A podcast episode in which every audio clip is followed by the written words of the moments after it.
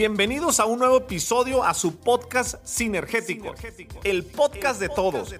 Un espacio donde invito expertos, agentes de cambio y grandes personas con extraordinarias historias que te ayudarán a acelerar tu crecimiento en tu negocio sin descuidar tu persona, fondo antes que forma, haciendo sinergia con él, contigo y conmigo.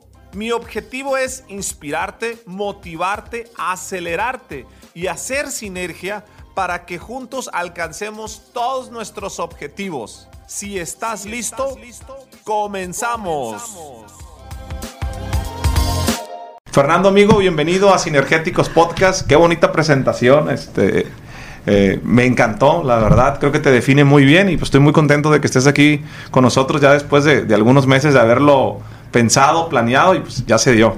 Una vez, Jorge, te compartí mi frase favorita, ¿no? Y la comparto aquí con muchísimo gusto, que todos los excesos en la vida son malos excepto uno. Sí. Para mí el ser agradecido. Me, y, y, me, y, eso, dime, dime. No, no, me encanta porque es una de las frases con las que más resueno contigo y, y que cuando fuimos a la presentación del libro Parteaguas, eso fue lo que me terminó de hacer así como, como mucho, mucho clic contigo, porque pues bueno, pues yo hablo de la sinergia, de la filosofía de ser giver, y, me acordé porque alguna vez un mentor me dijo a mí que cuál era la única cosa que en exceso no hacía daño. Ya, estuve yo como dos o tres horas pensando, no, pues este, el ejercicio en exceso te hace daño. Y empecé a pensar muchas cosas y al final él me dijo que lo único que no hacía daño en exceso era la salud. Que tú nunca conoces a una persona que dice, ya me cansé, está bien sano, ya quiero que me dé calentura. Y nunca había escuchado eso. Entonces, cuando te escucho a ti que dices que el ser agradecido en exceso nunca va a caer mal, nunca va a hacer daño, nunca tiene un, nunca coincido totalmente contigo. Creo que, le, creo que nos falta ser más agradecidos en este mundo que, que, muchas otras cosas que no le ponemos atención. Sí, Jorge, agradecido con Dios eh, por la oportunidad de estar aquí con vida, ¿no? Somos privilegiados y a veces no nos, no nos damos cuenta. Agradecido con nuestros padres que nos dan como esta oportunidad también de, pues, ¿cómo te lo puedo explicar? De tener tantas bendiciones este, terrenales, ¿no? Sí. Agradecido también con la gente que te acompaña en el camino, tu equipo de trabajo, tu pareja, tus hijos, tus amigos, tu, tu, tu entorno, tu contexto, es fundamental, ¿no? Y nunca está en exceso. Y agradecido también con, ¿con quién? Pues con uno mismo, que muchas veces nos olvidamos. Somos expertos en agradecer a los demás, pero no a uno mismo. Agradecido, por ejemplo, conmigo mismo de levantarte un día más con las ganas de insistir en ser mejor, sí. de impactar en la vida de las demás personas. Y para mí es fundamental. El agradecimiento te conecta con el presente, Jorge. Te conecta también con lo que tienes, no con lo que te hace falta. Entonces, cada noche para mí es como decir, Dios mío, gracias por un día más de vida y por sí. lo que me diste. Haya sido bueno o haya sido malo. Pero me recarga de energía para después volver a intentarlo un día más. Sí. Oye, Fer, pues mira, yo tienes 26 años. Te veo con muy buena vibra, te veo con muy buena energía, te veo que eres una persona exitosa. Eh, pero además, te, veo. Yo le llamo estar en Dharma. Te ves tranquilo, te ves feliz, te ves auténtico, te ves lo las características que a mí me gustan de una persona. Pero hoy la tienes muy clara. Tienes, has escrito tres libros. Hay personas que, que toda su vida se proponen escribir un libro y nunca lo escriben y duran 30, 40 años intentándolo, ¿no? Al menos en su cabeza, haciendo esa negociación si lo escriben. Tienes muchos más éxitos que, escribir libros, este, grandes amigos, grandes sinergias. A mí me, me, basta haber visto la presentación que hiciste de tu libro, de cómo se refería la gente contigo, el entorno que te rodea y cómo te ve para saber que eres un excelente ser humano. Pero quisiera que me contaras el momento que detonó esa, esa claridad. Hay muchos jóvenes que, que, y no digo 26, 27, 28, 29, entre más edades que no la tienen tan clara, no saben qué, eh, no saben ni cómo presentarse, no saben hacer una reseña, no saben qué, qué buscan en la vida. ¿Dónde es el momento o la hora cero en el que tú encuentras con mucha claridad qué es lo que quieres hacer? Lo platicaba de hecho con, con mi novia Daniela y con, con Enrique detrás de cámaras, sí. que el momento parteaguas en mi vida, el culmine que me hizo despertar, agarrar la conciencia realmente, fue en Estados Unidos en la universidad. Yo me fui becado a Estados Unidos eh, a jugar fútbol, soccer okay. en Bacon College. Y, ¿cómo te explico, Jorge, que sin sentido y sin razón, un día caminando, así como estamos caminando todos el, ahorita el día de hoy, pues mi, mi rodilla tronó, mi menisco se desgarró Y caminando. Caminando, así, caminando normal, se desgarró y realmente el estar lesionado me hizo estar en quietud. Me hizo estar realmente pues en pausa total, ¿no? Como atleta el estar operado te hace poner una pausa en tu vida, ¿no? Y mi compañero de cuarto, mi roommate, pues era parte del equipo y viajaba constantemente, ¿no? En Estados Unidos las temporadas son muy cortas, muy rápidas y son de mucha intensidad. Entonces el equipo viajaba 10, 12 días que a Dallas, a San Antonio, a Houston y yo en ese lapso de tiempo me quedaba totalmente solo en mi cuarto. Entonces, ¿qué pasa, Jorge? Que la soledad te hace, te hace dos cuestiones, ¿no? Te hace afrontarla o te hace distraerte. Y mucha gente toma la soledad para distraerse. Y un día pues me dije, ¿sabes qué? Creo que es tiempo de afrontar lo que estoy sintiendo, lo que estoy pensando y lo que me estoy preguntando, ¿no?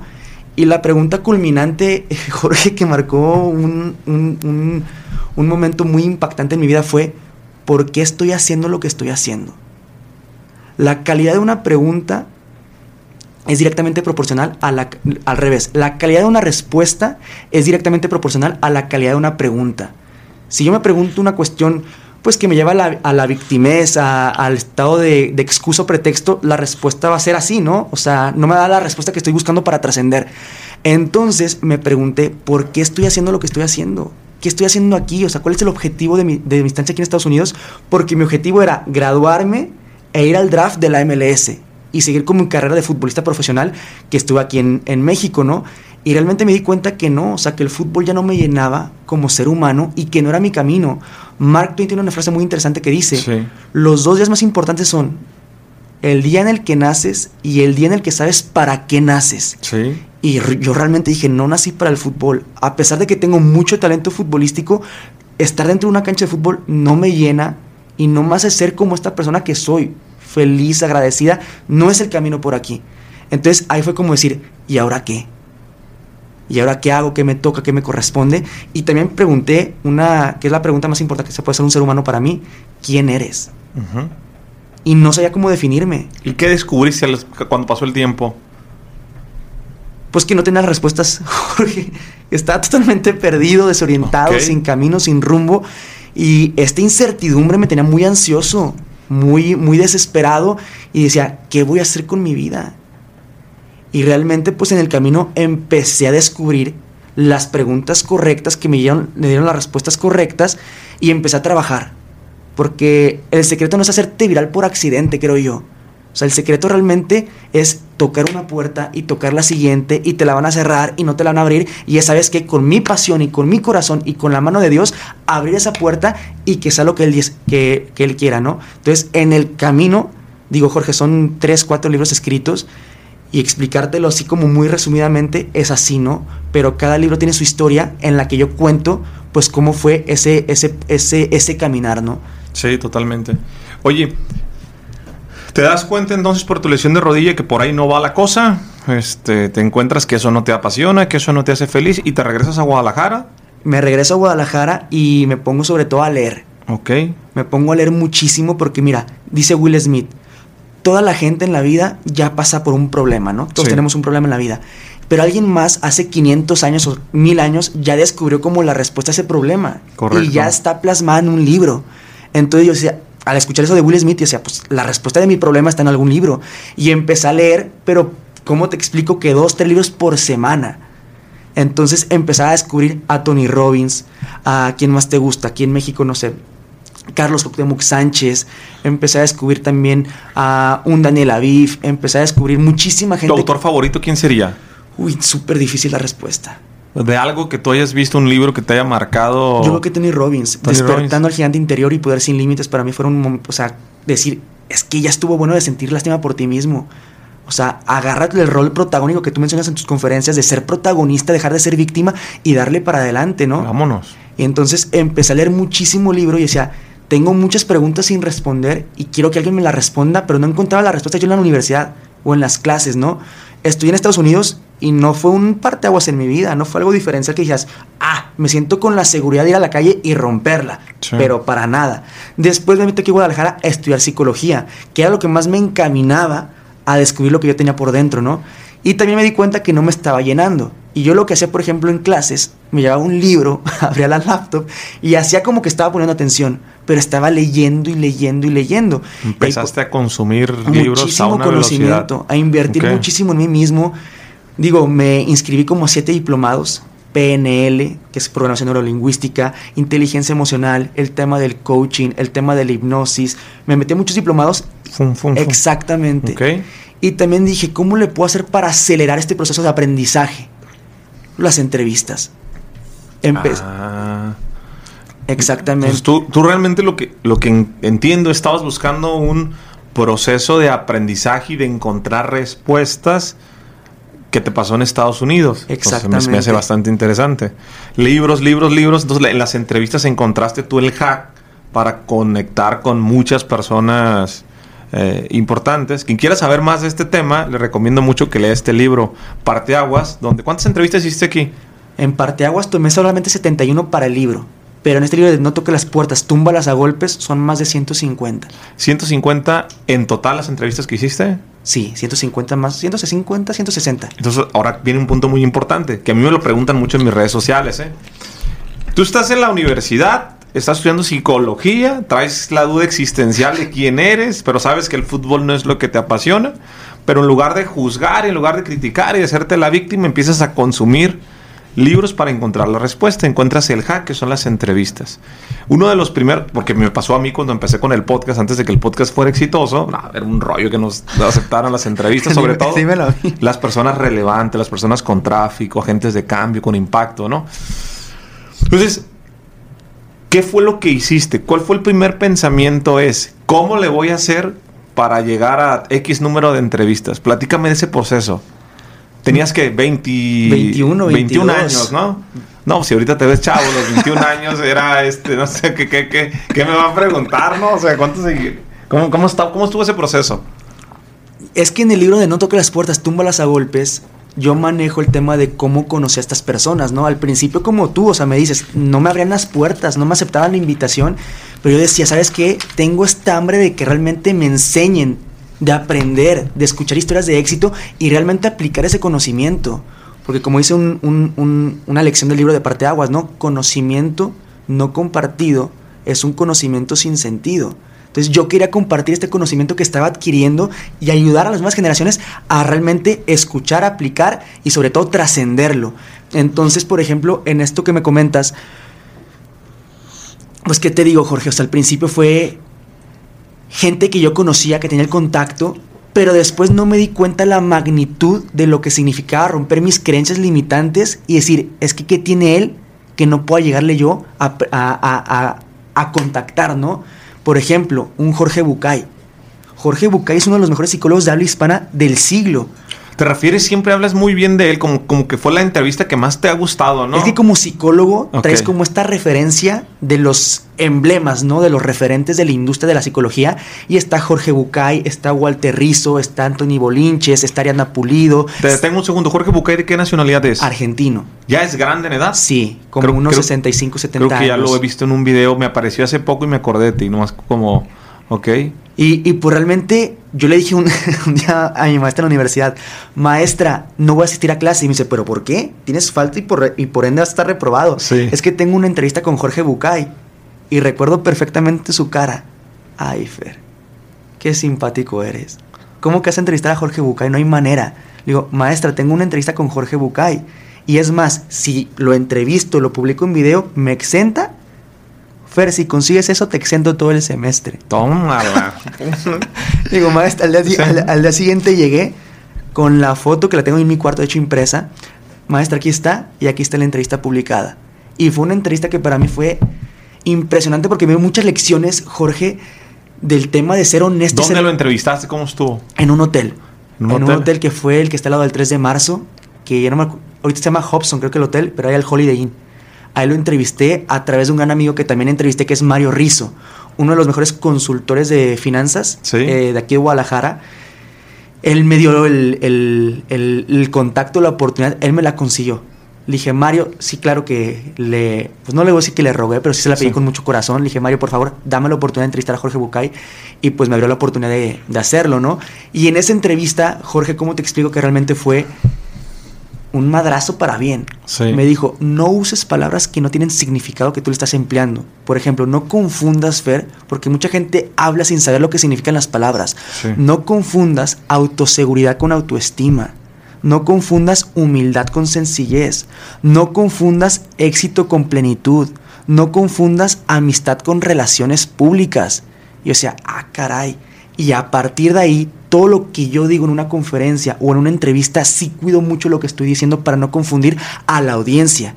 Y sé que mucha gente pues no tiene este conocimiento de causa de lo que significa la palabra, ¿no?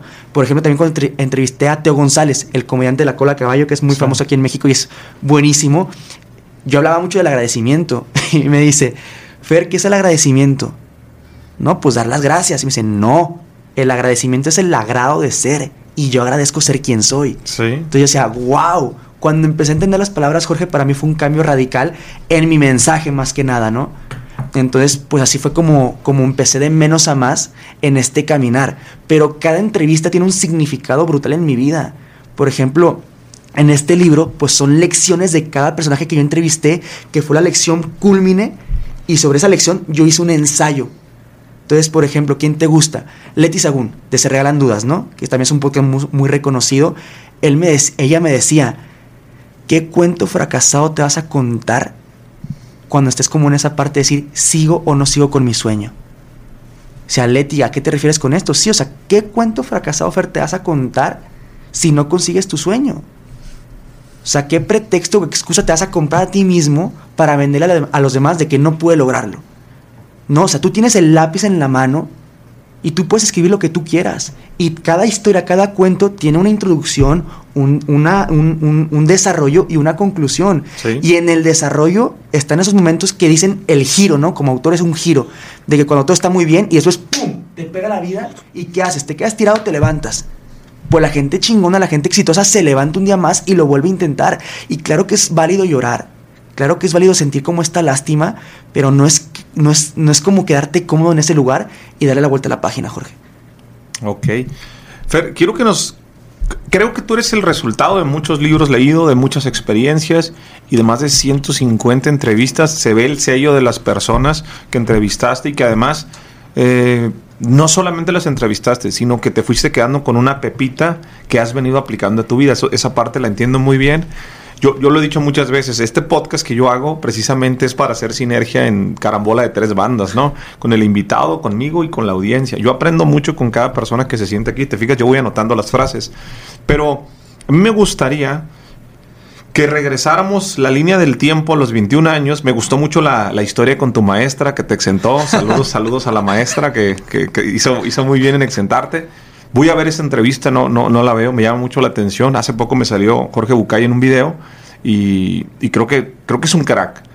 Pero vámonos al libro de, que tiene que ver con tu filosofía, ¿no? Que si una puerta no se abre, la, tumbamos a golpes. la tumbamos a golpes en el buen sentido de la palabra, sin usar la violencia.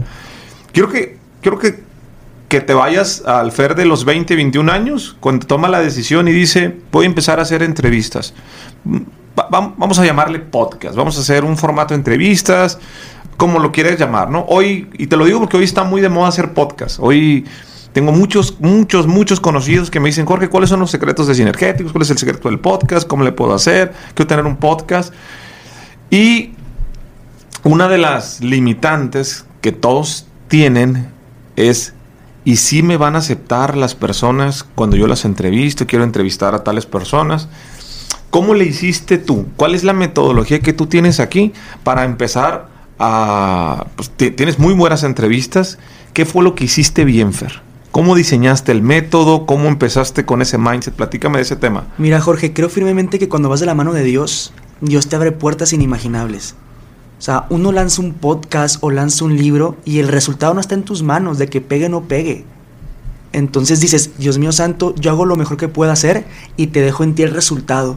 Entonces yo nomás tocaba la puerta y por supuesto que recibí muchísimos no, pero mi insistencia y mi insistencia, de hecho una vez Carlos Salcido lo entrevisté en, live cuando fue pandemia. Sí. Y Carlos es muy amigo mío, yo le di clases en Lendit de psicología del deporte y a pesar de tener esa, esa amistad, no es fácil entrevistar a Carlos. Y recuerdo cuando empezamos el live, me dice, ah, ¿cómo chingas? O sea, me insististe una, dos y tres hasta que se te da la entrevista, mi Fer. Y dije, Carlos, Tú me lo enseñaste entre comillas y de forma indirecta. O sea, es que no toque las puertas. Túmbalas a golpes y bien dices, no, no de violencia, sino como me enseñó María Vargas, que es la directora deportiva del Atlético de Madrid. Me dijo, Fer, está padrísima tu frase, pero empeña el tema del amor. Toca las puertas con amor, con tu corazón, Sí. de la mano de Dios y realmente se te van a abrir las puertas. Entonces así fue, ¿no? Y además pues hay unas estrategias puntuales que nacieron de una cena. Yo estaba con mis amigos de la escuela de la prepa, amigos de toda la vida, y un día, muy curiosamente, un amigo me dice, oye Fer, sé honesto. ¿a qué te refieres? Tú no conoces a nadie. Ni tu papá es muy de RP, ni tu mamá. O sea, no conoces a nadie. ¿Cómo le hiciste para abrirte tantas puertas Sí. de tantas industrias tan diferentes? Que artistas con Gera MX, que empresarios como eh, Horacio Fernández de Tajín, Marisa Lazo, que podcast contigo, que con Leti Sagún, eh, futbolistas. ¿Cómo le hiciste? Dije, pues sabes qué, muy buena pregunta, pero no tengo idea qué, qué responderte. güey. o sea, no tengo idea, Sí. güey. Entonces, ese día en mi cuarto llegué y dije, sí es cierto, pues ¿cómo le hice? Y me senté con una libreta, una pluma y dije, a ver, dime los 10 puntos, Fer, los cuales usaste o empleaste para abrirte estas puertas. Y empecé, pum, este sí, no, así no fue, paz, paz, paz, paz.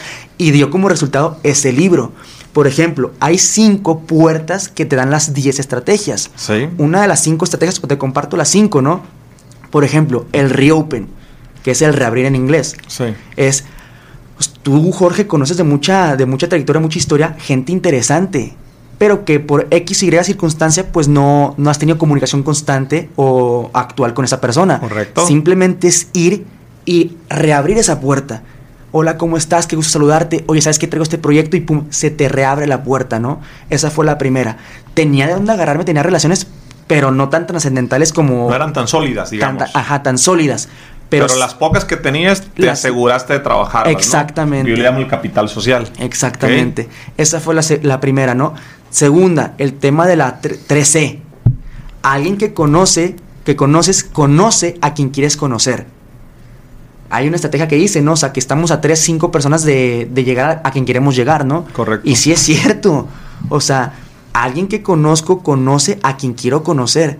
Entonces, esa fue la segunda. Tercera, las redes sociales. Cuando le mandé mensaje, por ejemplo, a Leti, a Daniela Viv, pues tenían menos de 10 mil seguidores, Jorge. Tenían menos de 10 mil seguidores y les mandé mensaje, no sé si fue el momentum o si fue el timing, pero fui muy educado y además fui muy preciso y conciso con lo que yo quería de parte de ellos. Por ejemplo, con Leti. Leti, mucho gusto, ¿cómo estás? Oye, ¿sabes qué? Admiro mucho tu carrera y quiero entrevistarte y quiero conocer tu historia. Permíteme, por favor, conocerla. Quiero entrevistarte, soy de Guadalajara, ¿cuándo puedo verte, no? Entonces, mucha gente, por ejemplo, me escribe a mí o te escribe a ti. Creo que, no sé si por inexperiencia, pero de que, hola Jorge, ¿cómo estás? Pues no es como que Jorge te va a decir, ah, muy bien, ¿y tú? güey?" O sea, pues no. O sea, tienes que pedirle como algo, algo preciso y sólido, con educación y respeto y con propósito. Sí. Entonces, esa fue la tercera. Después, aprovecha y genera las oportunidades, Jorge. Te pongo el caso, ¿no? A Ramón Morales, futbolista de las Chivas emblemático de la selección mexicana, ¿no? Yo no lo conocía a él, pero un día, era 31 de diciembre, y yo estaba en la barranca de Huentitán. Y cuando salgo de la barranca, fui a un restaurante que se llamaba Pistones, que ya desapareció la franquicia, ¿no? Sí. Y en eso yo le platicaba a un amigo que se llama Mau Pollo, le, platica- le, le platicaba, Mau, quiero entrevistar a Ramón Morales, pero ¿cómo le hago? No tengo el contacto, no, no, me, no me contesta por Instagram, ¿cómo lo hacemos? Pues no sé, Fer, pero entrégate a la vida y fluye. Todo se te acomoda a la perfección. Eso fue en la barranca, Jorge. Sí. Fuimos a comer a pistones a las 2 y ese día me dice Mau, no tienes ni idea quién está atrás de ti. Volteo, iba entrando Ramón Morales con su esposa. Y dije, es que no puede ser. O sea, el, el Sí. universo conspira contigo para realmente darte lo que tú le estás pidiendo. Entonces, acabó de comer y en cuanto acaba de comer, me paro y me presento. Ramón, mucho gusto, soy Fer Castillejo, me gustaría entrevistarte y dame la oportunidad de, de aprender de ti, ¿no? ¿Cuándo lo puedo hacer? y me abrió las puertas de su casa y lo entrevisté en su casa. Y para mí fue una entrevista padricísima porque me habló mucho de la excelencia, de los hábitos, de la constancia, de la disciplina, de la entrega, de la perseverancia. Entonces, eso fue con Ramón. O sea, aproveché la oportunidad de estar ahí y además generé la oportunidad de, Sí. de, de conseguir la entrevista, ¿no? ¿Cuántas veces te ha pasado, no? Que te topas a alguien en una plaza, en un restaurante. Y por vergüenza no lo haces. Y por vergüenza y te vas con ese sentimiento en la mente y en el corazón de qué hubiese pasado, ¿no? Tú no te quedaste con el capitalizaste no, la no, oportunidad. no, no, no, no, nunca me he quedado con esa, con esa como espinita, Sí. porque soy un sinvergüenza en muchos sentidos de mi, de mi, de mi vida, pero para bien. Ok. Es como, por ejemplo, lo digo en mis conferencias, ¿no? Está el chavo con sus amigos en un restaurante, en una reunión, Sí. en un bar, lo que tú quieras, y ven caminar una chava que está guapísima. Y pues todo el mundo está pensando lo mismo ahí en la, en, la, en la comunidad de amigos, ¿no? Quiero conocerla, quiero presentarme, lo que tú quieras. Todo el mundo lo piensa. Sí, claro, está muy Pero el- guapa. Pero el tipo más feo de todos va, se para, se presenta y dice, mucho gusto, soy Fer Castillejo. ¡Pum! El tipo sinvergüenza. Sí. Y la gente sinvergüenza es la que triunfa en la vida. Entonces, no hay que pedirle permiso a nadie para triunfar. Como dice la frase, ¿no? Las estrellas no piden permiso para brillar. Tú no pidas permiso para triunfar. Entonces, esa es la cuestión. Nunca me, he quedado con las ganas de generar la oportunidad. Sí. A pesar de que en el momento te digan que no. Y se siente muy feo que face to face a los ojos la gente te diga, pues no, no me interesa o no quiero, no quiero darte la entrevista. Y es válido que te digan que no, Jorge. Muy válido. Oye, ¿cuál es el no más fuerte que tuviste en esas 150 entrevistas que te acuerdes que dices, ay, este, este, este, este dolió? No creo que hayan sido las entrevistas, creo que fue de parte de mi papá. ¿Por qué tu papá? Porque yo le dije un día, papá, quiero entrevistar, pues ¿quién te gusta? ¿no? En ese tiempo quería entrevistar a un Jair Pereira, a un Carlos Salcido, a, Horacio Fernández de Tajín, Marisa Lazo, a Leti, a personajes que él tenía como referencia por el tema del fútbol o los negocios, ¿no? Y me decía, ay, Fer, tan simpático. ¿Quién te va a aceptar la, la entrevista? ¿Quién te va a abrir la puerta? ¿Qué tienes para ofrecer a la gente? Digo, papá, pues no tengo nada que ofrecerles a ellos, pero tengo muchísimas ganas de aprender de ellos. Y sé que la gente, hoy, hoy lo sé, la gente más exitosa, trascendental en sus negocios o industrias, siempre traen como esta vocación de servir, de dar, de enseñar, pero que gente que realmente sea un receptor y que pueda usar esa información para trascenderla. Sí. Entonces, yo conecto mucho con la mirada de la gente, Jorge. Y por ejemplo, era impresionante que no le despegara la mirada a, a- a Marisa. Y me decía, ves muy fijamente a los ojos, es que tengo toda mi atención y todo mi ser y mi espíritu en ti. Y quiero como esponjita absorberte todo lo que pueda para después trascenderlo yo en mi vida personal y después en la parte profesional. Entonces, ese fue el no como que más... Dije, fuck, o sea, ni mi papá cree en mí en este momento de mi vida, pero después cuando decía, papá, voy a entrevistar a este personaje, papá, después voy a entrevistar a este. Yo tenía esas cuatro entrevistas por día, Jorge. Mi papá me escuchaba en el cuarto, por ejemplo, haciendo las llamadas, después agarrando, agarrando el coche e irme a la, a la entrevista y me decía, wow, o sea, me has callado la boca y me has demostrado que realmente, pues, eres un tipo que tiene muchas ganas de trascender. Oye, Fer, y más allá de del primer libro, de la- ah, nos faltó la cuarta estrategia, ¿eh? Estábamos hablando... Aprovecha y genera las oportunidades, es la cuarta. Nos falta la quinta. La quinta es la ayuda divina. Creo que, o sea, como te comentaba, ¿no? Creo que Dios realmente cuando juegas del lado de su cancha, te apoya y te ayuda. O sea, tú con tu mensaje, Jorge, has impactado muchísima gente y creo que Dios te ha usado como plataforma para dar un bien a la humanidad. Entonces, creo en mí también que Dios me ha abierto ciertas puertas para trascenderlas. O sea, no es como que te da el éxito nomás por guapo, por simpático. Entonces, la ayuda divina para mí es fundamental de que a veces no tenemos la noción consciente de lo que puede generar un podcast, un libro, o una frase, o una palabra, o un beso, o un abrazo. Cu- Cuando hablas de la ayuda divina y te refieres a Dios, pongámosle nombre a Dios. ¿A qué Dios te refieres? ¿En Pues- qué términos crees tú en Dios? He estudiado mucho la Biblia, Sí. he leído últimamente el Corán, he leído también el tema del, del- del- de los musulmanes, Sí. de los ateos, de lo que tú quieras, de los judíos, de los cristianos, y me doy cuenta hoy en día que Dios no tiene nombre y no tiene apellido, no es cristiano, católico, judío, musulmán, Dios es amor, y el amor no lo puedes encasillar en una religión, y la religión es muy de los seres humanos. Entonces creo firmemente en el Dios que me hace ser mejor ser humano que me hace levantarme y dar las gracias y tratar de servir a mi prójimo. En el Dios que me incita a pedir perdón, ¿Cómo hablas con Dios? En la oración. ¿Cómo en la oración en la mañana y en las noches. Es, no tengo una oración de Padre nuestro que estás en el cielo, no, que es muy típico de la, de la gente católica, ¿no? Es oración. Dios mío, ¿cómo estás? Buenos días, te agradezco por la oportunidad de estar un día más con vida, que me des salud. Uno como atleta cuando se lesiona un tirón, un desgarre, Sí. una torcedura, lo que tú quieras, ¿cómo valora uno, uno la salud en esos momentos? Hace poquito, Jorge, me fisuré la mano, el dedo.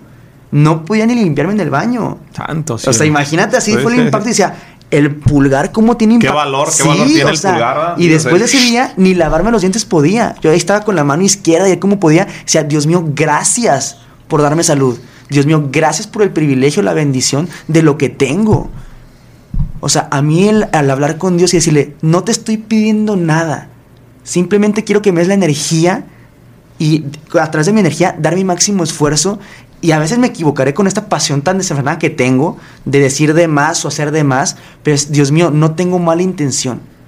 Es, tengo la vocación, el corazón de ayudar a mi prójimo, de servir y servir a través de las puertas que tú me estás abriendo. Sea una conferencia, sea un libro, sea una consulta como psicólogo, sea un entrenamiento, sea una colaboración con digital con alguna marca, sea lo que sea.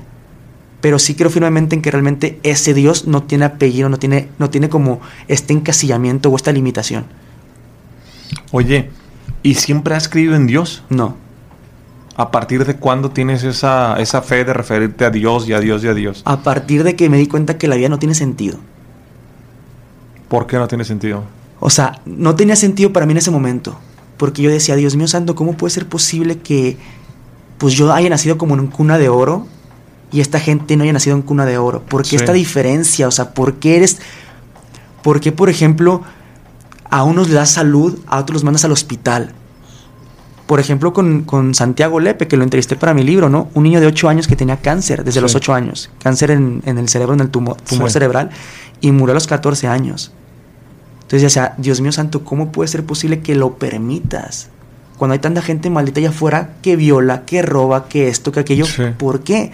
Y entendí realmente que Dios no lo puedes como no le puedes preguntar cosas tan terrenales y superficiales que dependen de nosotros. Dios va más allá de este entendimiento, este, este entendimiento como de aquí en el aquí. ¿Me explico? O sea, hay respuestas o hay preguntas que no tienen respuestas para mí y no me encasillan en encontrar esas, esas respuestas. Entonces simplemente es eso, Jorge. Oye, Fer, y después de estas cinco estrategias, después de esas más de 150 entrevistas, de los 21 a tus 26 años, han pasado 5 o 6 años, vamos a decirlo así. ¿Con qué te quedas? ¿Cuál es el... ¿Encontraste la respuesta de, de quién eres, de estar perdido? Eh, como me lo mencionabas cuando te lesionas en Estados Unidos, empezaste a leer y terminaste estas entrevistas.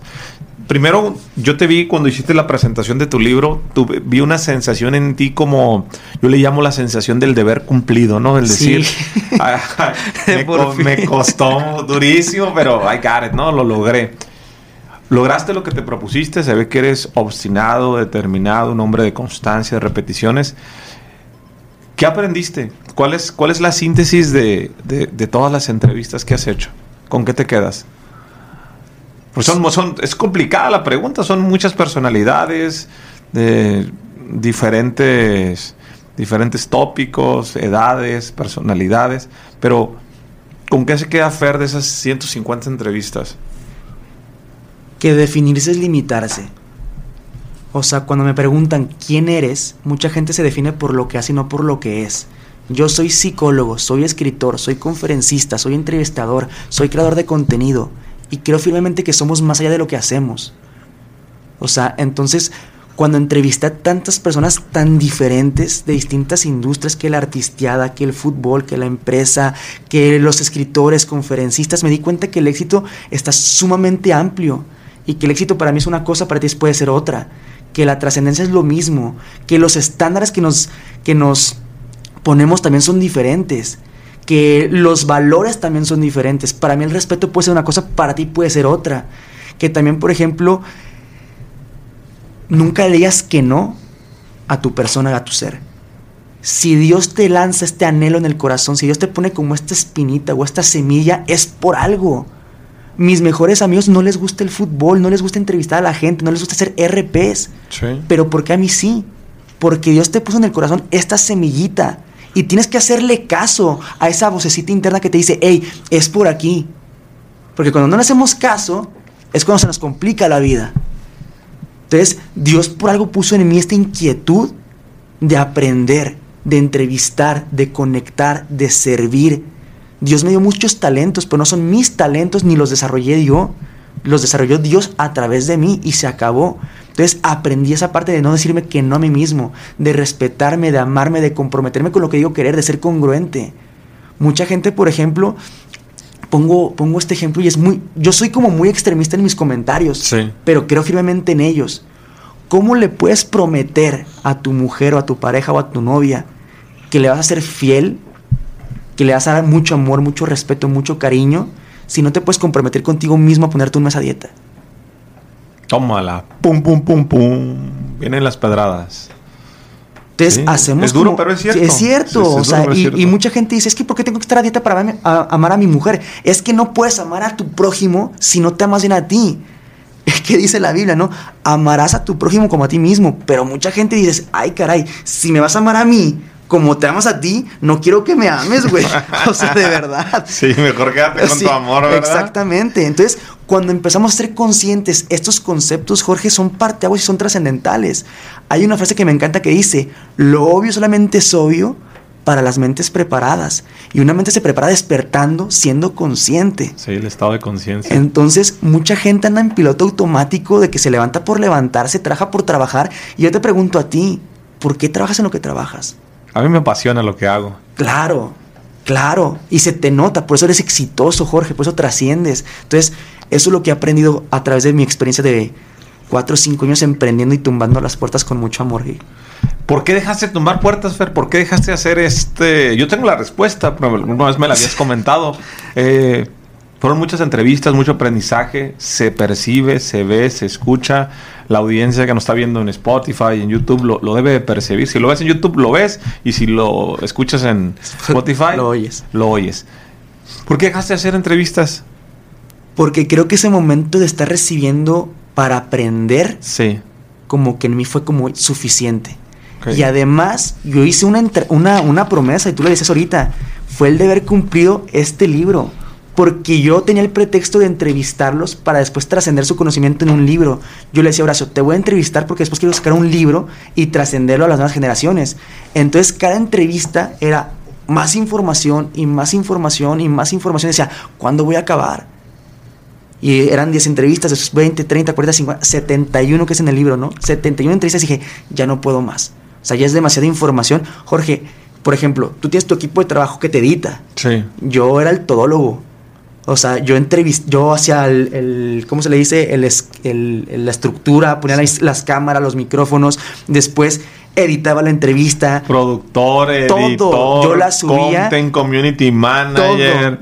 Este... Y después escucha la entrevista de nueva cuenta, una hora y media, dos horas, y escribe los puntos principales de cada personaje. Este libro, Jorge, ¿cuántas horas es que me tardé? Desde la producción hasta la edición y, sin problema más de 600 horas. Muchísimas horas. 600 horas sin problema. Yo en este momento de mi vida no habría manera que yo tuviera novia. Hoy en día, que aquí está mi novia, estoy muy agradecido con ella, llega en el momento perfecto de mi vida. O sea, ¿cuánto duraste sin novia? Cuatro años. Está ¿Cómo le hiciste para aguantar ese, ese tiempo, amigo? No, estaba, estaba, totalmente enfocado, Jorge. Estabas, la tenías No tenía tiempo de distraerme. No tenía tiempo, no me lo permitía decir, Dios mío, yo creo mucho en el momento mori, momento mori, que es el tema del tiempo aquí en la vida, ¿no? De que cada día que pasa es un día pues que se fue y no regresa. Y nuestro tiempo aquí en la Tierra es muy limitado. Si te pones a pensar, Jorge... Así mira, un abrir y cerrar no, pues es que dices, Dios mío santo, o sea, el promedio, de, el promedio de vida del ser humano es entre 80 a 75 años, dependiendo si eres hombre o mujer, ¿no? Entonces yo tengo 26, ¿cuánto tiempo me queda aquí en la, en la, en la Tierra, no? Digo, madre, o sea, ya me acabé 26 años, ya los gasté, ya los usé, ya los invertí. Entonces, es el tema de dar y dar y dar todo lo que pueda en un solo día. Entonces, no tenía tiempo o no me quise dar el tiempo, me sesgué, me cerré en el propósito de mi vida, que era esto que está aquí. Ok. Hoy, por ejemplo, Jorge, para mí es un cerrar de capítulo totalmente en mi vida. Ya lo cerré y ahora es tiempo de ir a la calle y enseñarlo, trascenderlo. En universidades, en prepas, en conferencias, que le pido a la gente o a la audiencia que realmente me invite, ¿sabes? Que me invita a compartir estos mensajes, estas lecciones de vida que para mí son trascendentales y tengo esta hambre y estas ganas y este y esta motivación o inspiración de servir mucho a mi prójimo. Yo soy deportista actualmente de alto rendimiento. Yo me levanto a las cuatro y media para estar en el gimnasio a las 5 de la mañana. Y leo dos horas por día, una hora en la mañana, una hora en la noche. Y soy muy disciplinado porque realmente, o sea, creo que la... la el alto rendimiento te lo dio, ¿no? Claro, y soy muy obsesivo compulsivo con ese tema, con mis tiempos. Entonces, pues es eso, Jorge. Eso fue como las lecciones que me ha dado como este caminar de 4 o 5 años. Cerramos el parteaguas entonces de tu vida, este, te ayudó a crecer mucho. ¿Qué sigue para Fer? Tus 26 años, te queda toda una vida por delante. Eh, ¿qué vas a hacer los próximos 10 años de tu vida, amigo? A mí, a mí me gusta hacer metas a 10 años. Yo todo lo que me propongo me lo aviento a 10 años y me cuesta mucho trabajo aventarme en proyectos a 1, a 2 o 3 años. Próximos 10 años, ¿qué vas a hacer, Fer? Como, como te comentaba, hablando con Dios, Sí. eh, le decía, ¿y ahora qué sigue? What is next? O sea, ya, y es lo que te digo, te- somos los eternos insatisfechos, ¿no? Consigues algo y luego, luego quieres otro y no disfrutas lo Sí. que has conseguido. Y Sí. tengo esa, ese como ese, ese pecado o esa maldición de que acabo un libro y luego, luego quiero el otro. Más, más, más. Exactamente, y creo que está mal. No, ¿y la, ¿Qué horas le dedicas tiempo a la novia? Ese, ese- sí. No, ahorita le dedico, ahorita le dedico mucho porque estoy muy feliz, estoy contento, Ok. estoy muy agradecido. Como yo le comentaba a, a Dani en, en su momento, o sea, te elegí no por miedo, por vacío o por necesidad. Te elegí por amor y porque realmente quiero estar contigo y compartir mi presente contigo. Y creo, Jorge, firmemente que el amor de pareja, porque hay muchos tipos de amor, hay cinco, te hacen ser mejor ser humano. Si estás con la persona correcta, aquella que te impulsa, que te incita, te invita a ser mejor, no por imposición, sino por convicción. Sí. Entonces creo que cuando tú encuentras una persona, una mujer o un hombre, dependiendo si seas mujer, y te invita a esto, encuentras un tesoro. Encuentras un tesoro que tienes que apapachar, cuidar, valorar, eh, presumir también y sobre todo mejorar de la mano. A mí el tema que más me apasiona, Jorge, es el tema del amor en pareja. De hecho, en mi biblioteca, que tengo más de 500 libros leídos, la pila de libros más grande Sí. es de amor en pareja. A mí me encantó entrevistar a Anthony Bolinches, que es un psicólogo español, y fue dos horas de entrevista y era de puro amor en pareja. Los pilares que funcionan, los que no funcionan. Perdón, las entrevistas las hacías físicas, digitales, híbridas. ¿Cómo fueron la mayoría de las entrevistas? La mayoría fueron presenciales. Ok. Y después llega pandemia, hace dos años, Sí. y muchas se hicieron de forma de live. Ok, ok. Entonces me di cuenta, por ejemplo, que puedes llegar a gente en Europa pues a través de live, ¿no? Sí. Entonces eso me abrió un campo amplísimo para entrevistar a Anthony Bolinches, este, que es de España. Pero es eso, o sea, ahorita, por ejemplo, ¿qué sigue para mí? Para empezar, encontrar como este equilibrio en mi vida. Ser más libre, más accesible conmigo mismo. Por ejemplo, yo no tomo alcohol. No me gusta fumar, no me gusta tomar alcohol por un tema de que no va conmigo simplemente. Pero, por ejemplo, he aprendido a soltar, de que no es tan malo permitirte el lujo o el privilegio de vez en cuando tomar poquito, aunque sea Baileys, o sea rompope, o sea una pantera rosa o una piña colada, darte la oportunidad y no ser como tan cerrado a Sí. la vida, ¿no? O sea, yo no me desvelo mucho porque me levanto a las cuatro y media, pero ahorita estoy con mi pareja y es, quiero desvelarme por ti, por mí y para enseñarme también a mí que no me puedo encasillar a ser tan, tan cuadrado y tan estructurado. Entonces creo que mucha gente se casa... Salir, salir de esa zona, ¿no? sí, de confort. De hecho, la disciplina te Sí. lleva a una zona de confort exagerada. Entonces, el ser como indisciplinado me está sacando de mi zona de confort, Jorge. ¿Y qué sigue para mí en lo profesional? Es, pues, trascender mis libros y este conocimiento e impactar, creo yo, a mi generación. 26 años para abajo, porque siento que hago un clic muy padre con ellos, una empatía muy cañona, porque siento que mucha gente, me escriben muchos por Instagram, Fer, ¿qué hago con mi vida? Fer, ¿qué carrera elijo? Fer, tengo pleitos con mi mamá, con mis papás, con mis hermanos, con mi pareja. Fer, ¿qué hago? Y hay un hambre, hay un hambre brutal, Jorge, de recibir este conocimiento trascendental. Y siento que la escuela no cumple con ese deber o ese propósito. Ok, a mí me enseñaste química, biología, matemáticas, pero hoy en día, pues no me sacó de mi depresión. No me enseñó cómo entrevistar a la gente, cómo tener comunicación asertiva, cómo tener inteligencia emocional. No me lo enseñaron en la escuela, lo tuve que aprender por fuera. Y me gustaría, por ejemplo, regresar a las prepas o a las universidades, una, a dar clases y dos, también a dar conferencias y tres, trascender mis libros. Esto, eh, Jorge, para mí es un deber de compartir y trascenderlo. Este Sí. conocimiento no tienes ya cómo vale. Vale muchísimo, vale oro, pepitas de oro como tú mencionas, ¿no? Y siento que ahora es tiempo de darle como el respeto a mi trabajo y explotarlo en las plataformas digitales o en la vida real. Que creo que así va a ser, Fer. Fer, ¿qué, ¿qué te sucedió que antes de estas entrevistas dabas por bueno y que hoy ya no das por bueno? Que te cambió en, en cuanto a estilo de vida o mentalidad. Que antes decías, esto creo y ahora ya no creo en esto. No creo en que tengan que forzar las cosas. Mucha gente forza las cosas en su vida. Como un zapato de fútbol que no te entra o una relación que no te entra, pero ahí estás por esta disciplina y esta entrega y tumba las puertas y tú. No. No tienes deja que, fluya. Deja que fluya, no forces nada. Si quieren estar contigo, que estén. Y si no quieren, también. Y la gente no tiene por qué caerte bien. Antes quería caerle bien a todo el mundo, Jorge. Y más por este tema de las RP, las entrevistas. No, o sea, si te caigo bien, por mi forma de ser, bienvenido sea. Y si no te caigo bien, tan amigos como siempre, pero de lejitos. Y no está mal decir que no. Y no está mal no ir a ciertas reuniones porque no quieres ir. Si no te nace algo del corazón, no lo hagas. Déjalo. Tengo yo algunos años haciendo eso, fíjate, el hecho de, yo antes era muy queda bien con eventos sociales y ahora si no me late algo, simplemente no lo hago. O sea, como tú bien dijiste hace un momento, la vida es tan corta como para usar tu tiempo desperdiciando el tiempo.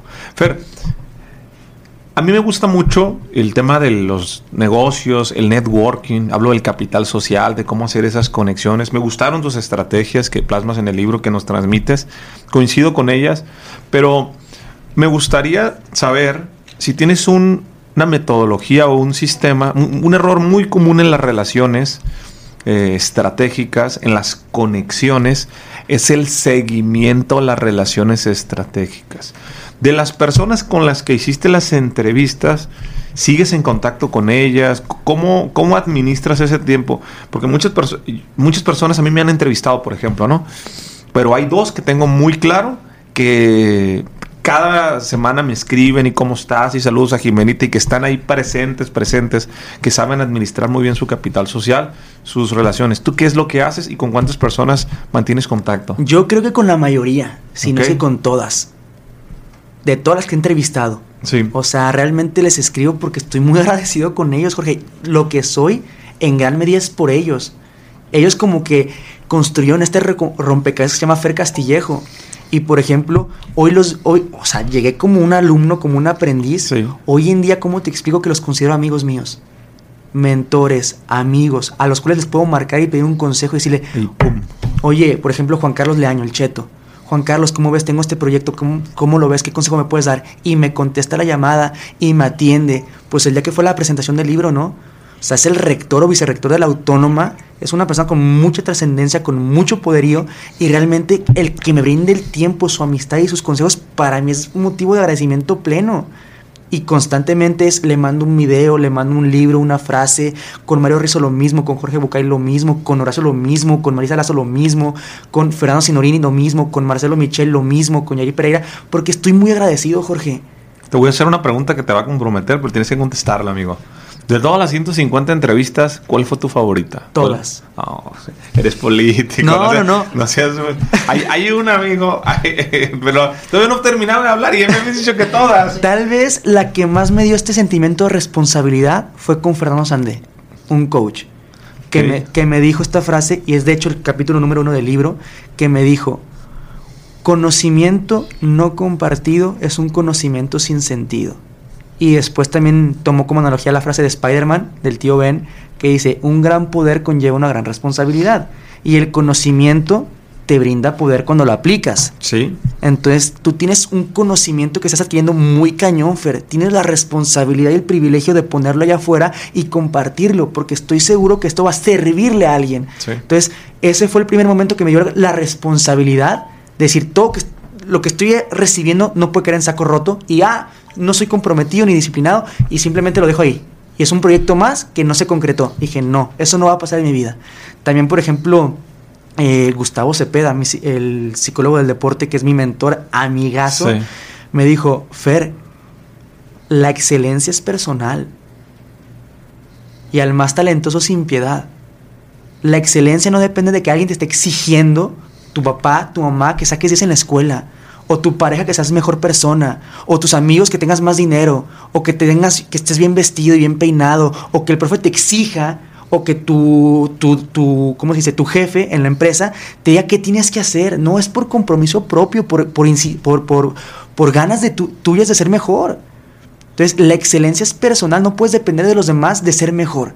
Entonces, eso me marcó muchísimo de que no le voy a permitir a alguien que me venga y me diga, hey, tienes que levantarte a las cuatro y media, hey, tienes que llegar puntual a una cita, hey, tienes que hacer así por esto y por esto. No, es por insistencia propia, por convicción. Entonces, eso para mí fue, fue fundamental. Fer, Te agradezco mucho que compartas estas experiencias, que me, me brindes este libro, tu amistad, tu sinergia. Eh, te felicito, la verdad, por haber tomado esta eh, decisión de vida a, temprana edad, a tus 21 años, de, de sí, para mí a veces es complicado el prepararme para una entrevista y ver y qué preguntar y, yo trato de disfrutarlo mucho, pero yo tengo un gran equipo que me ayuda. Ahorita me, genero mucha empatía contigo. Hay un trabajo detrás de, edición, de preproducción. Ya ves ahorita lo que decía Gio, el que leyó el libro y me dijo, mira, deberías de preguntarle de esto, el tema del networking. Eh, por acá mi estimado Alex está anotando todos los clips que vamos a distribuir en las plataformas, la edición, revisar el sonido me pongo a pensar mientras estoy hablando que tú te lo aventaste todo, ¿no? O sea, este fue un trabajo fue un trabajo muy desgastante, pero habla muy bien de ti el hecho de decir, lo voy a hacer, ¿no? Y que lo que inicio, yo lo, lo termino. ¿Qué le dirías, Fer, a los jóvenes que hoy tienen una meta, tienen un sueño, tienen ilusión, tienen un objetivo, pero que, que no quieren hacer el trabajo? O sea, Tú lo lograste porque hiciste la chamba y hoy te ha puesto en una posición con excelentes relaciones y, y tienes un futuro muy, muy cañón más allá de los resultados que, que, ya has logrado. ¿Qué le dices a los jóvenes que no se animan a tener esa disciplina? ¿Dónde se consigue? ¿Dónde se compra? ¿Dónde se aprende a trabajar, a hacer la chamba? Cuando haces realmente tu misión de vida y tu propósito, no quiere decir que va a ser fácil. Mucha gente confunde de que encuentra tu pasión y no vas a trabajar ni un día en tu vida. Eso es una mentira, es una falacia. Si encuentras tu pasión vas a trabajar más que nadie. Sí. Porque vas a estar con la insistencia de ser mejor y trascender a través de los dones que te han dado. Entonces, tienen que confiar mucho en el proceso y el proceso no quiere decir que va a ser todo color de rosa. ¿Sabes cuántas veces, Jorge, me quise rendir en esto? ¿Cuántas? Cinco, seis, siete veces. Y rendir, decir, a la no sea, más. Dije, no más, ya quiero dejarla. Iba a lanzar la computadora de mi cuarto a la, o sea, al, al, al, balcón y decir, ya estoy harto. Sí. O sea, y no estoy avanzando en cuestión de que no veo resultados tangibles porque estaba en el proceso de escribir. Entonces hubo días, por ejemplo, que lloraba y lloraba, pero con, con demasiado en mi cuarto y decía, Dios mío santo, ¿qué estoy haciendo? Esto realmente va a funcionar, esto realmente va a servir, esto realmente me va a catapultar a, lo, a donde quiero llegar y te sesgas y te nubla la vista y estás dudando de ti mismo y dices, ¿qué estoy haciendo? Y después sales y ves que tu cartera, dices, ay caray, pues no, no estoy generando ahorita por el tema de estar escribiendo. Y dices, ¿cómo, cómo, cómo, cómo, cómo?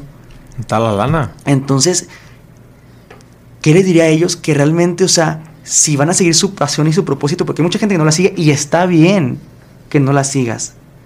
Digo, cada quien vive como quiere, ¿sabes? No voy a imponerte como una metodología o una filosofía de vida lo que te haga feliz y te haga lleno y te convenza, sí. adelante.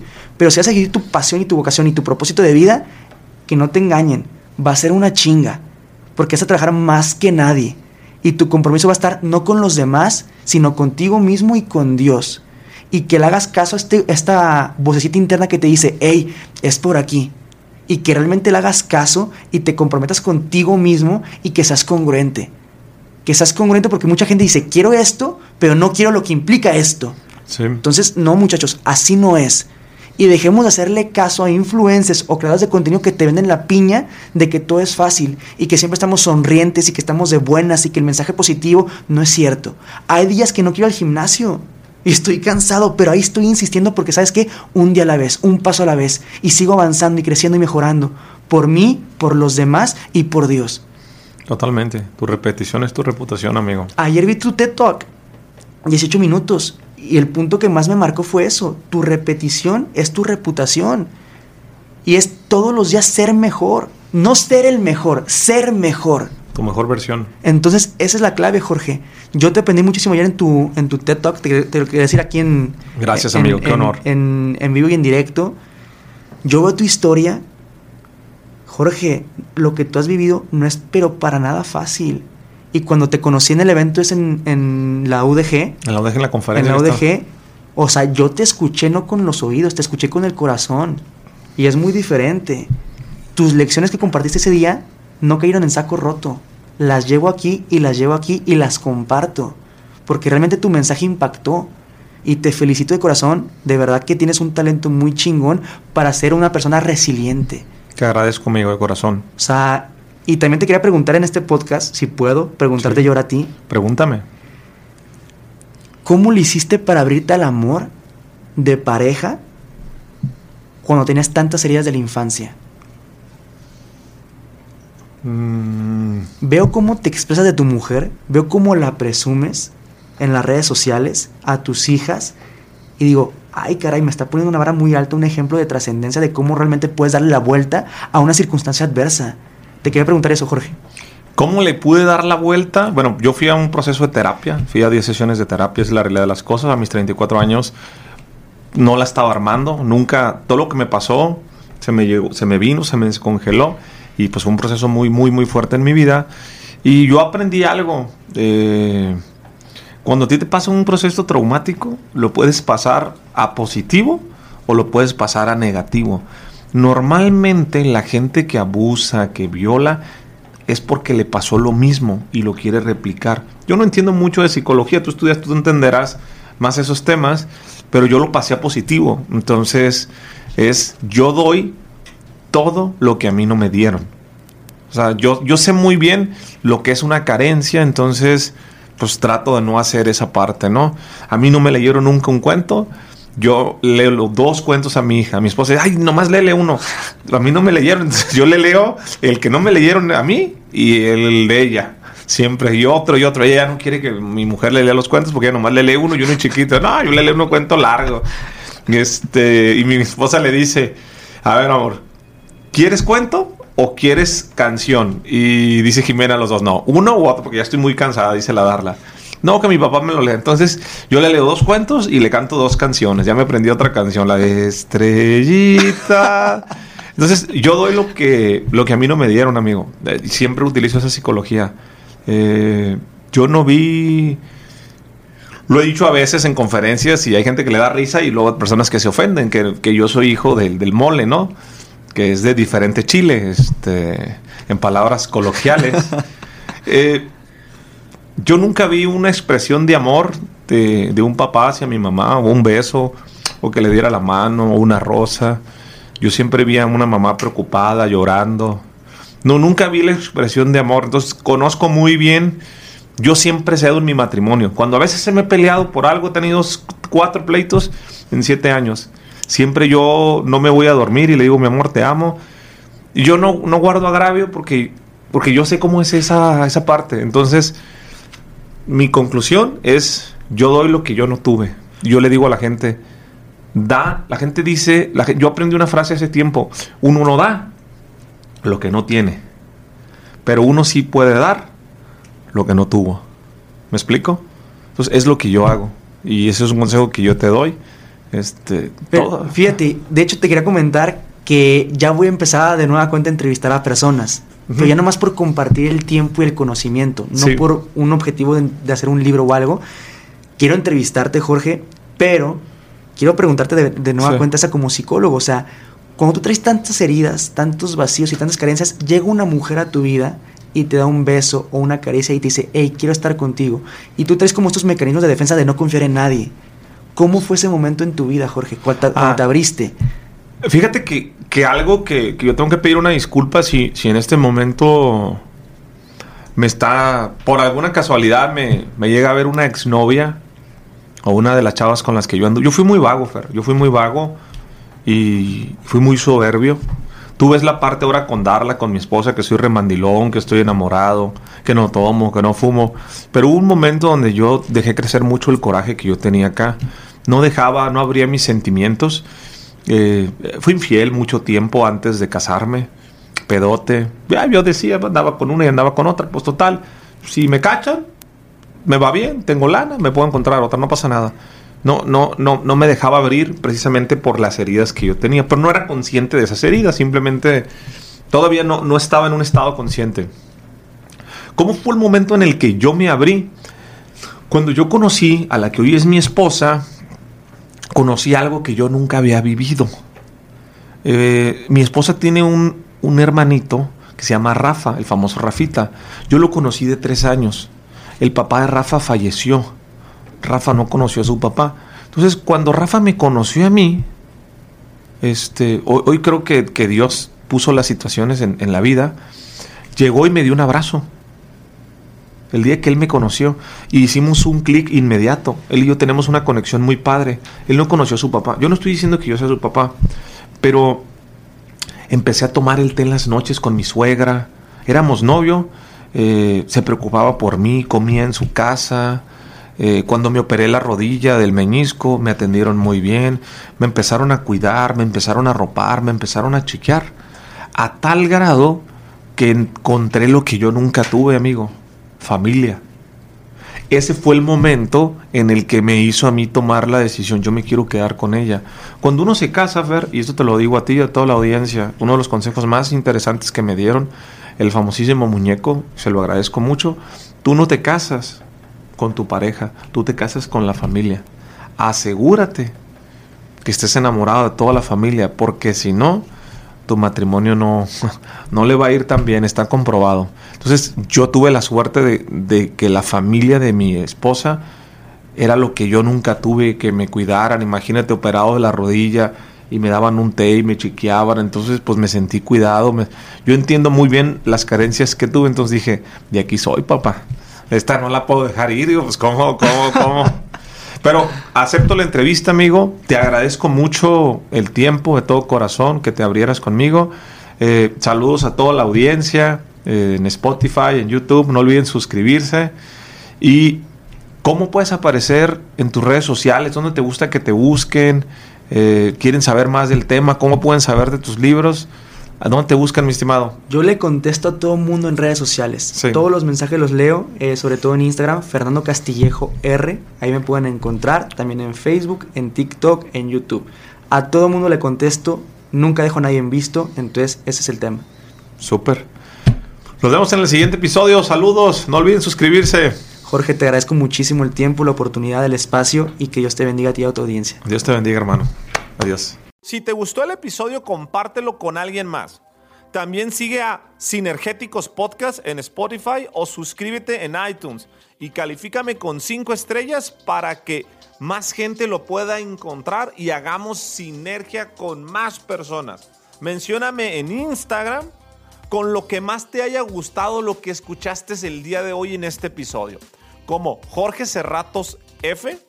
Eso es todo por hoy. Yo soy Jorge Cerratos y espero que tengas una semana con muchísima sinergia. ¿Estás listo para convertir tus mejores ideas en un negocio en línea exitoso? Te presentamos Shopify. Tal vez no lo sabías, pero nuestro podcast More Than Mamis es un negocio y lo empezamos por supuesto para desahogarnos y hablar sobre la maternidad, no para convertirnos en expertas de ventas y del e-commerce. Así que sí, necesitábamos ayuda para vender nuestro merch y poner en marcha nuestra tienda. ¿Y cómo suena con Shopify? Llegó otra venta. Shopify es la plataforma de comercio que está revolucionando millones de negocios en todo el mundo. Ya seas un emprendedor desde tu casa o desde donde sea, Shopify es la única herramienta que necesitas para iniciar, administrar y hacer crecer tu negocio sin dificultades. Con Shopify puedo gestionar pedidos, envíos y pagos desde cualquier lugar, brindándote toda la información y estadísticas de tus ventas al detalle. Regístrate para un periodo de prueba con tan solo un dólar al mes en shopify.com barra sonoro, todo en minúsculas. Ve a shopify.com barra sonoro para llevar tu negocio al siguiente nivel. Shopify.com barra sonoro.